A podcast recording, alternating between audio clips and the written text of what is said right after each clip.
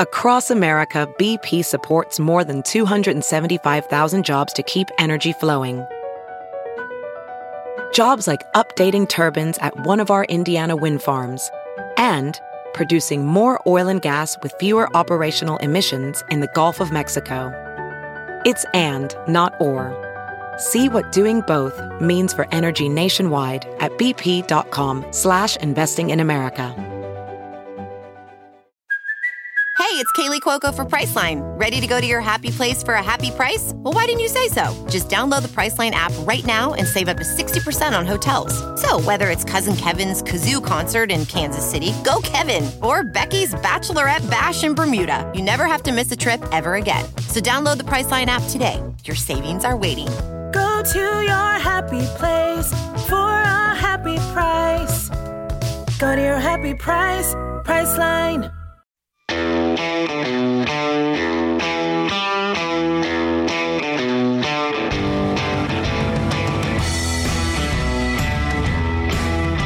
Welcome to Right on Hollywood with Christian Toto, part of the Just the News Podcast Network. Sick of media bias infecting film reviews? Furious that too many stars insult your views? Right on Hollywood has your back. Christian is an award winning journalist, movie critic, and founder of HollywoodInToto.com, the right take on entertainment. Now, here's your host, Christian Toto. Welcome to Right on Hollywood, a proud member of the Just the News Podcast Network. This week's show is brought to you by Joss Whedon's agent. Oh, wait, he just quit. And so did his replacement. Well, this week took forever to arrive, but it's finally here. My new book, Virtue Bombs How Hollywood Got Woke and Lost Its Soul, is available now wherever fine books are sold. I always wanted to say that. I also wanted to share the backstory behind the book and why I think it matters. You know, we've got this home renovation project going on, and I, not that's not the real reason. I always wanted to write a book, but isn't that what everyone says? Oh, yeah, I want to write a book. I've got a book in me. I've got a book in me. Well, who would publish it? What would it be about? Doesn't a book take a lot of work? I mean, tons. Yeah, I think I'll pass on that. But then I was happened to talk to a book editor one day, about a year and a half ago, some unrelated topic, and he said at one point, kind of at, random, he said, Shouldn't we write a book together? And I thought, yeah, you first. I didn't actually say that. I'm not that clever or quick, but I did think about it. And it did feel like the right time for something bold. You know, stripping hasn't paid out so far, so you know, plan B. But what I write about, I mean, I, I get bored very easily. It's one of the reasons why I love running a website and having a podcast, because every show, it's a bunch of new topics, new themes, new interviews. The website, every day I tackle a new project. I've got a new angle, a new op ed.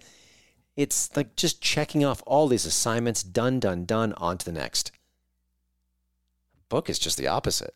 It's drudgery. So many words. All those words. Except I knew what I had to write about.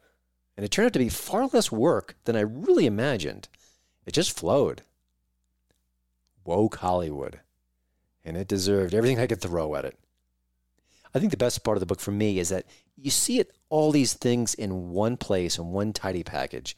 You know, you can mock celebrities who would do their virtue signaling, that's fine. You can even laugh at stars who are apologizing for accepting the wrong roles and then saying, "I'm so sorry, I'm going to be an ally next time, I promise." You can even look at comedians who are told to tell this joke but not that joke and you can be aghast at the whole process, but you put it all together and add some more information, it really is a car wreck. And you can't look away, and you really shouldn't. You know, my dad always thought I had a book in me. He had faith in me, he had a vision, but I, of course, dragged my feet forever. And he's gone now, but I, I do hope he's proud of the work I've done and that I finally proved him right. Now, right now, I'm in the early stages of the media blitz. I'm told this is going to go from now through about maybe March or so. And uh, so far, it's been kind of cool. Most recently, I visited the home of Bret Easton Ellis to record his excellent podcast. That was just a trip. He could have been more gracious and kind, and just the fact that he knows who I am and he's read my book and seems to have liked it, I'm just amazed by that. I also talked to Bill O'Reilly, Adam Carolla. I'll be chatting with Dan Bongino in a few days too. This is all really cool and fun, and I, I really respect these people, but it's up to me to figure out not just to sell the book, but share why it matters. And it does matter. Pop culture matters. That's why I have this podcast. Is what we talk about week after week. And it's really frustrating. It's sort of oddly liberating to see that conservatives are finally figuring this out. I feel like it's the last minute. We're in the fourth quarter, but they're getting it at last. But look at the damage done by the woke mob so far. They've ruined so many movie franchises, beloved properties. They took maybe the most popular children's author of all time and made her pariah for having one set of wrong views. Now we need to fight back. I mean, we needed to fight back yesterday, but today will suffice. But I really hope that Virtue Bombs, out now, is a small but really valuable weapon in that fight. Don't touch that dial. You're listening to Right on Hollywood. What's the dial? VR training platforms, like the one developed by Fundamental VR and Orbis International, are helping surgeons train over and over before operating on real patients. As you practice each skill, the muscle memory starts to develop. Learn more at meta.com slash metaverse impact. This week's Toto's Take is I got nothing, folks. We'll bring back this segment next week, but I have been swamped with work. I'm just going crazy. All these plates are spinning, and I'm just going to take a knee and come back next week. And I promise at least one new movie review, something a little bit unexpected, something cool, something fun. And I owe you one. There's a sad trend that's happening with some right of center artists, and it's not getting nearly enough attention. It's kind of, I don't even say the new normal, it's just the normal. And the fact that more people aren't outraged by it, well, that speaks volumes. A lot of writer center artists work under a pseudonym. They're afraid that if their name gets out and they're openly revealed as a conservative, they could get in trouble. They could lose jobs. Something bad could happen, and maybe they can't put food on the table for their families. Now, I remember years ago, I was talking to the producer behind 2016 Obama's America, and he told me that several crew members, people behind the scenes, gaffers, things like that, they worked anonymously on the project too, or under false names, let me put it that way. They didn't want to get in trouble. They knew that if they were attached to this film, which was very critical of President Obama, there could be consequences. Now, that was a decade ago. This problem isn't getting better, it's getting worse. It actually leads me to this week's guest. We'll just call him Politizoid. He's a former Disney animator who's using his art now to promote conservative ideals. Now, I can't blame him for staying incognito. Like I said, you can get in trouble. You can lose jobs. You can fracture relationships that have been important to you for years, if not decades. And of course, we know that the Mouse House is very liberal. You can just ask Gina Carano about that. And so is both Hollywood in general, but also I'm hearing more and more of the different animation studios, pretty liberal too, especially behind the scenes. So enter Politizoid, and they're swimming against the tide. He creates animated shorts that are poking fun at Dr. Fauci, the woke system gone wild, all the progressive targets. It's what he does with his limited resources. Now, sometimes he's able to work with several animators by his side. Other times he's just going solo. It's pretty amazing what he does with that limited budget, with that limited workforce, but he makes it work. Again, it's also a reminder that too many conservatives ignore pop culture. He's an exception. Good for him. Now, Politizoid is fascinating because he's got a lot of the receipts. He has deep connections into the existing animation studios. He talks to a lot of different animators who reach out to him and say, Yeah, I'm with you, but I don't know if I can say much of anything because I can get in trouble. He knows the feeling. I'd really hope you enjoy my conversation, Politizoid, but more importantly, if you happen to be a GOP donor, maybe you know someone who is, you might want to take some notes here. It really is important. Well, Politizoid, I'm going to tread carefully in this conversation. I don't want to give away too much of who you are and what you do, because we'll get into that in a minute. But maybe you can give us a snapshot of your animation career, and just for full transparency, I'm a failed art major, so I, I love anyone who actually is able to succeed and thrive in this field as you do. But uh, give us a sneak peek of uh, how you got here. Uh, well, interestingly enough, I'm a failed art major too. I, I never finished art school because uh, I just didn't fit in, um, and I didn't understand why when I was a when I was a kid. Um, but I knew I wanted to work for Disney one day. Um, so I just uh, I just kind of kept plugging at it, and uh, I, I, originally started. Uh, I'm I'm I'm from the uh, the the heartland of America, and uh, eventually came out uh, to California to try and make my way. And and I first started working in network television out here, doing visual effects, and um, after a couple of years of doing that, uh, I ended up in the visual effects division of uh, Disney, and um, um, we uh, actually I got to do all kinds of fun things while at Disney. Um, all the, everything from art direction to um, character design. Uh, did uh, actually designed a minor Disney character and uh, animated it on the on the big screen. That was kind of cool. Um, and uh, actually got to do some development work too. The studio would send down uh, the studio heads would have concepts they'd want to see fleshed out, and so I got to do some development work. So it was kind of a fun, well-rounded time at Disney. Um, it was the, basically the late '90s while I was there, and uh, the main reason I left was because um, I wanted to be doing my own projects. And when you work for Disney, you sign a piece of paper that pretty much says they own your thoughts. Mm-hmm. So um, I needed to jump ship if I was going to be going and pitching projects. So that was the main reason I left. Now you mentioned you didn't finish your college career from a, from an artistic point of view, but obviously you were succeeding and thriving. Would you say you were self-taught? Were you kind of learning as you went? Did you maybe go home on the weekends and, and study things that maybe you wanted to catch up on? I'm kind of curious about your the artistic arc you had because you didn't have a traditional background. No, not at all. Well, I mean, the frustrating thing for me was, um, I mean, I wasn't going to any sort of prominent art school. It was the local university. But the frustrating thing was um, there weren't really any art majors. Um, they were mostly interior design people that had to take some art classes that were keeping the art program alive there. But uh, uh, I remember specific instances where, you know, I, I was already working as a freelance commercial artist, uh, doing work for some local radio stations and designing a lot of sweatshirt shirts and T-shirts and you know this this was back before the day of the internet. You know you actually had to know the mom and pop shop that could make your shirts for you. Hmm.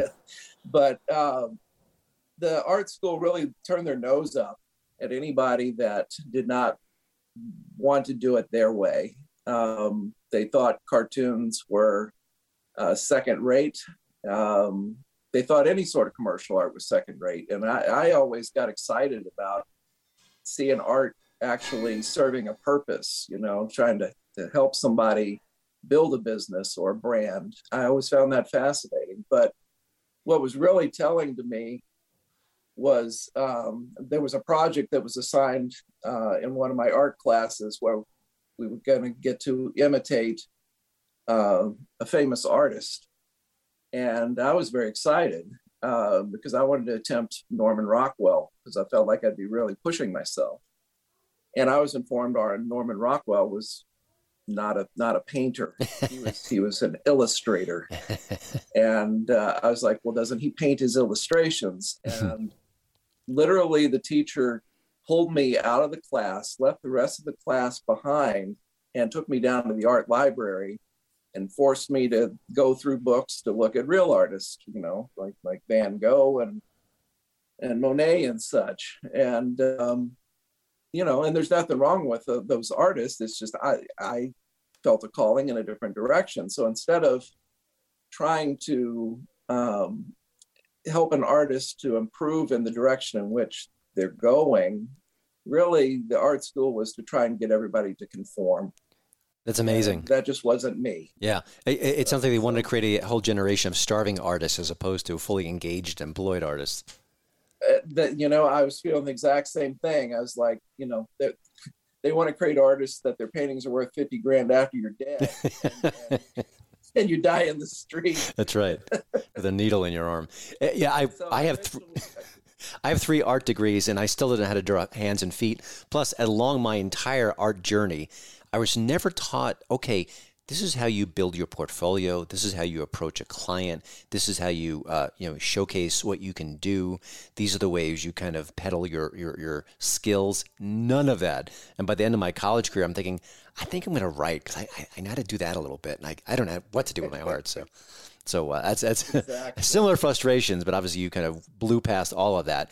Now you're working, uh, you know, by yourself. Now you've got different projects, and you've taken a, a more political, more cultural spin on the work you do, which is certainly one of the reasons I'm assuming why we're talking anonymously here.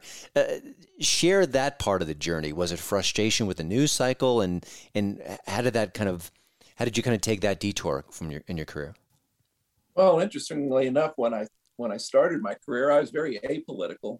Um, I mean, I, have always been a registered Republican because uh, uh, Reagan was very inspiring to me growing up. Um, I mean, he was president during my formative years, all the way from middle school to college, and um, I just felt like he was. I mean, he really was my introduction to politics, but I couldn't have told you left from right, up from down. And uh, it wasn't until the Monica Lewinsky scandal where you really had no choice but to follow politics if you were going to look at you know any sort of news cycle. And that that led into uh, you know the the George W. Bush and Al Gore election, and, that's when I finally started kind of listening to candidates and what they were pitching, and um, from there on, you know, I kind of I followed it. I wasn't passionate about it, but I, I followed it. I had an interest. But um, by the time that Obama entered office, and I'd watched eight years of the left just pulverize George W. Bush, I was like, I was going to take the high road. I was I was going to give this guy a chance. I was not going to be like all those that just bashed on George W. Bush. But then as soon as I started hearing the fundamentally transform America and saw what that meant, felt like it, I had to I had to kind of jump in the game. And uh, I uh, I had moved my business into my home, so I had a little more flexibility than I'd had in the past. And so I just uh, I sat down and when when um, Obama said he was going to close Guantanamo, uh, I decided that I was going to do an animated political cartoon because I had the time to do it. And I had no idea what I was jumping into. I didn't know what I was going to call it. Um, but I, I, finished the piece and uh, did a musical parody of the Rolling Stones' Satisfaction. And instead of singing I Can't Get No, it was uh, the terrorist singing I'm in Gitmo. and it got picked up by townhall.com. They had a little different format at the time but uh, it, it got about 75,000 views. And, you know, I was brand new at this. I was like, is that good? Is that bad? I don't know. and, uh, uh, but I came up with the name Politizoid. Um, and uh, fortunately, after that, um, I was able to connect with a, uh, a PAC that was wanting to do work for the uh, the 2010 midterm elections, and they had funding and they wanted content and I happened to meet the right people that connected me with these folks. And uh, within about a year of doing that first video, I had a staff of 12 guys. Oh my gosh. Produce these things. And we, we created about 70 episodes in 18 months. And um, the PAC was putting money behind it. Uh, and so they, it was going on their channel, which is now defunct, but uh, they were getting you know millions of hits on this, but they were also putting marketing dollars behind it. Have you so found over the years? I, I've kind of anecdotally found that conservatives aren't um, ready, willing, and able to give money to pop culture situations. Uh, you know what the work you do, a comedian, a, a, an independent movie. That those uh, those wallets and purses often stay closed. They were open for you there, but what's been your experience over the years? Uh, that's exactly what I'm going through right now um, um, you know, we're we're actively seeking funding at the moment because I, I, see the opening. Um, you know, people are starving for this type of material. Um, you know, even more so, just movies and television that that you know speak to to the values of most Americans. I mean, it's a huge business opportunity. Yet, um, conservatives are so busy at the at the end of the pipeline with their bucket trying to solve problems in the political sphere. And, uh, you know, we all know Andrew Breitbart's famous quote of politics are downstream from culture, but we seem to be intent on trying to fix it at, at the end of the pipeline instead of, you know, uh, trying to get folks to understand what conservative values are without preaching at them, you know, to do it through storytelling. Um, yeah. But even trying to do uh, these cartoons, um, you know, I what I'm discovering is there is a huge gap between the rank and file Republican and the people that are in the political sphere inside the DC bubble. And all this money goes into that DC bubble. And, uh, you know, nobody's reading their white papers or going to their websites or checking out, um, you know, the, the latest uh, information that they're pushing. But the, the people that send them money don't understand the value of the the storytelling. You're a- the people that'll that'll approach me on my website, be like, "How can I help?" Are people that are probably can do you know five, ten, twenty dollar donations, maybe once or twice. And uh, right now, I'm still a one man show, um, so I don't have the resources to aggregate those sorts of donations. So trying to figure out the right path forward financially is is an interesting challenge right now. Um, I'm just I'm bootstrapping it and uh, you know trying to make the right steps to to get Politizoid to a point where it is you know a, a larger influence on culture. Um, some videos you know we'll put out and have half a million hits um, and um, it'll get picked up on other podcasts and such. And by the time it's replayed, you know, millions and millions of people have viewed it. But with the suppression going on on the social media platforms, there's there's uh, it's difficult to organically grow the brand when the major channels where you would do that are shut down. Yeah, it's interesting. You, in in many ways, you just describe why this podcast exists. Is that the? Well, I was just about to say, uh, you know, that, that's why I'm appreciative of opportunities like this. Sure. Um, to be able to spread the word. Well, let me. This is a dumb slash not dumb question. You're anonymous. I'm calling you Politizoid, your brand name. Share why. Um. Well, I discovered a while back. I mean, I, I, I told you how I used to be apolitical, and you know, I'd be on Hollywood sets during the Bush administration, and go into the production office and and see people with you know um, newspaper clippings with things that said like how could so many millions of voters be so stupid to vote for Bush and and and things like that. You, know, you just you learn to keep your mouth shut.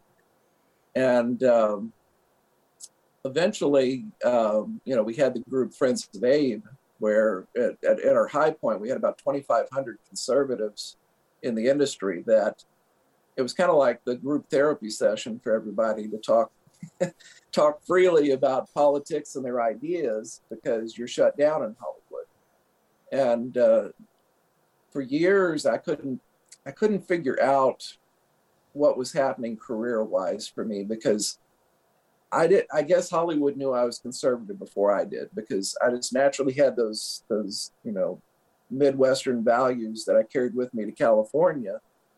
And when you go to pitch projects, those projects reflect those values. And of course, mm-hmm. I'm sitting there thinking there's tons of people that want to see these types of projects, but that's not how Hollywood works. It's it's really uh, Hollywood is you know a haven for crony capitalism, and and you know you, you, you pat my back, I'll pat yours, and you know the, one one studio head will put up a, a ten thousand dollar a month billboard and another studio head's uh, neighborhood just to show off, you know, and so in that type of world, it, it's you know it, it, it's it's not really where a conservative's going to be able to thrive um, and make the connections you need in order to become um, a prominent filmmaker or even just a you know run the mill successful mm-hmm. filmmaker or television producer.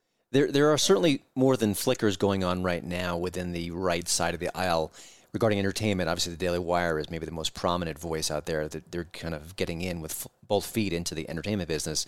Are you? Do you sit? Do you have any optimism that others may follow in their path? That they may succeed in a way that would spark others? What's your sort of sense on the on the culture at, at the moment? Is is there room for optimism, or are we not there yet? Well, I think there is room for optimism. Um, it's it's just going to, you know, we're going back to the money question because that's really what it's going to take is um, someone with the finances and the vision uh, to get behind an effort like that. Um, you know, Daily Wire is kind of uh, blazing the path, but uh, you know, it's it's a direction that conservatives need to head. and it needs to be done in a high quality fashion. I mean, the, the interesting thing about Hollywood productions right now is they they look better than ever. I mean, the image quality, the visual effects work, it's just all top notch. But the writing is um, it's very substandard now, and I think it's because it's being written by people that don't have a true understanding of the world. Um, they live in a bubble. Uh, the, when you're involved in groupthink, that's the opposite of being creative. Creative is uh, iron sharpens iron. You know, mm-hmm. people sharing ideas uh, and honing them down until they're the best they can be. And um, you know, the, there's just no heart and soul to the the films being made right now. And now on the flip side of it, you have a lot of people outside the established system, conservatives and otherwise, that they're doing whatever they can to get their projects off the ground. And sometimes you have really good ideas. Sometimes you have people that are well intentioned. Um, but the the craftsmanship is lacking, and so then you have to be forgiving of the film you're mm-hmm. watching because the, the standards are as high, or they just didn't have the resources uh, yeah. to be able to get in a good director of photography or an art director that uh, is able to, you know, or an art director at all. Uh, but we got to figure out a way to be able to compete creatively, but distribution is always going to be the key. And as long as we are in a world where the gatekeepers are the major media companies and big tech, um, we're always going to be throttled. Yeah. So the distribution uh, situation is the number one issue that needs to be solved. Before we let you go, I'm, I'm going to guess you have some connections still within Disney, within the animated world right now. You may be even doing freelance assignments and kind of dipping your toe in that arena. Still, I, I hear horror stories. I just wrote a book about what's going on with woke Hollywood. Is, is within the animated realm, is it as bad as we've heard? Is it not as outrageous, or is it even worse? Well, um, when I came out with my piece "Woke World" um, this past August, a lot of Disney, uh, past and present, reached out to me. Um, you know, everybody told me that I was going to hear from the Disney lawyers, but they never called. It was it was the Disney rank and file that reached out to me. Um, I mean, scores of them came, you know, reached out to me, and I'm even doing some collaboration with some of them right now. Uh, but the stories that were coming back, not just from Disney, but Warner's and you know some of the other studios, is um, the CRT, the the woke culture is really taken over, and and you know, any way you slice it, you know, there, yes, there's there's minorities in, in in animation. Yes, there's women in animation, but um, the bulk of the animation crews have just historically been white males. I mean, I, I sometimes certain professions just draw in a certain demographic, and every time I've hired uh, you know, if, if you put out that, hey, we need 10 guys and you get 100 resumes and they're all white males, that's who you end up hiring. And what's happening right now is um, these companies are going, yeah, I know you have a couple Emmys and 40 years experience, but, you know, we're not going to be able to bring you back because you're a white male. Mm-hmm. And um, that's happening. I heard that repeatedly, um, that that's what's going on um, thanks to the HR departments of all the major studios. And I think that actually opens up an opportunity for folks like you and others to say, "Hey, come on board. We want to, you know, if the funding can happen, you know, we want to work with you. We want to, we want to tap your skills. You know, we don't mind that that minorities are getting great jobs now. It's wonderful. They should get, you know, it should have the same access. But when it when it runs in reverse, when the course correction is so bizarre and so extreme, you know, come come work with us. Maybe maybe Politizoid can kind of expand that way and assuming so more funding kind of enters the picture. But uh, that is the hope. Um, you know, and right now I, have got a business plan put together to to where Politizoid could get to where there's daily content and uh, you know, in a in a weekly piece that is of the quality of the, the, the large pieces I'm currently doing. I mean, you know, it takes me personally anywhere from one to six weeks, depending on the type of video I'm doing um, I managed to squeeze out a quick one in one day this past hmm. week. uh, but it was a timely issue, and I just I, I, I wanted to get it out. But you know, pulled an all nighter, and there it is. But um, it people are mostly respond to the to my larger pieces. I mean, Woke World took me six six weeks to do. Um, you know, so it's like, but you're right. You know, there's a lot of talent out there right now that that. The other thing they were expressing to me is that you know they they agree that you know our country is uh, in deep trouble right now, and they would like to use their talents and skills to try and change that, and just do some good storytelling. Yeah. And so the interesting thing is, is that you know if there is a wise investor out there, that uh, they will see that not only is there a huge untapped market out there. I mean, you know, we're, we're probably talking anywhere from 50 to 75% of our country. And now there's a huge talent pool that is sick of Hollywood politics that would love to create for that market. It's just a matter of bringing those two together. Yeah, I'm a lowly journalist and podcaster. I don't have the cash, but boy, I'd I wish I had. I wish my pockets were deep, and I'd, I'd, I'd dig down and make this happen. And someone's going to make a lot of money, I think, if they do just that. And they just just need those those folks to step up. But uh, exactly, well, yeah. exactly. Well, Politizoid, thank you so much for joining the show, sharing your colorful career with us. You can find his work at YouTube, and also just go to politizoid.com, and you'll find links to his YouTube channel, Twitter, all the necessary ways, and also there's contact information there if you if you want to kind of share, you know, your story, connect with Politizoid. That's where you do it, and. Uh, we wish you well, and we hope that the next time we talk to you, or at least sometime in the future, we can use your real name and talk about your stories and not not not be fearful. But I completely understand it, and uh, we need to change that. That day will come. Excellent.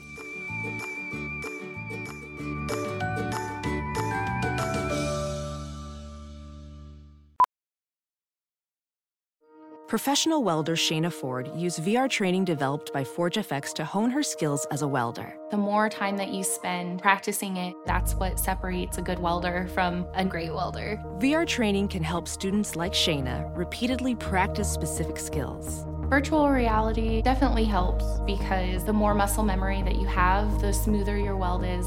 Explore more stories like Shayna's at meta.com slash metaverse impact.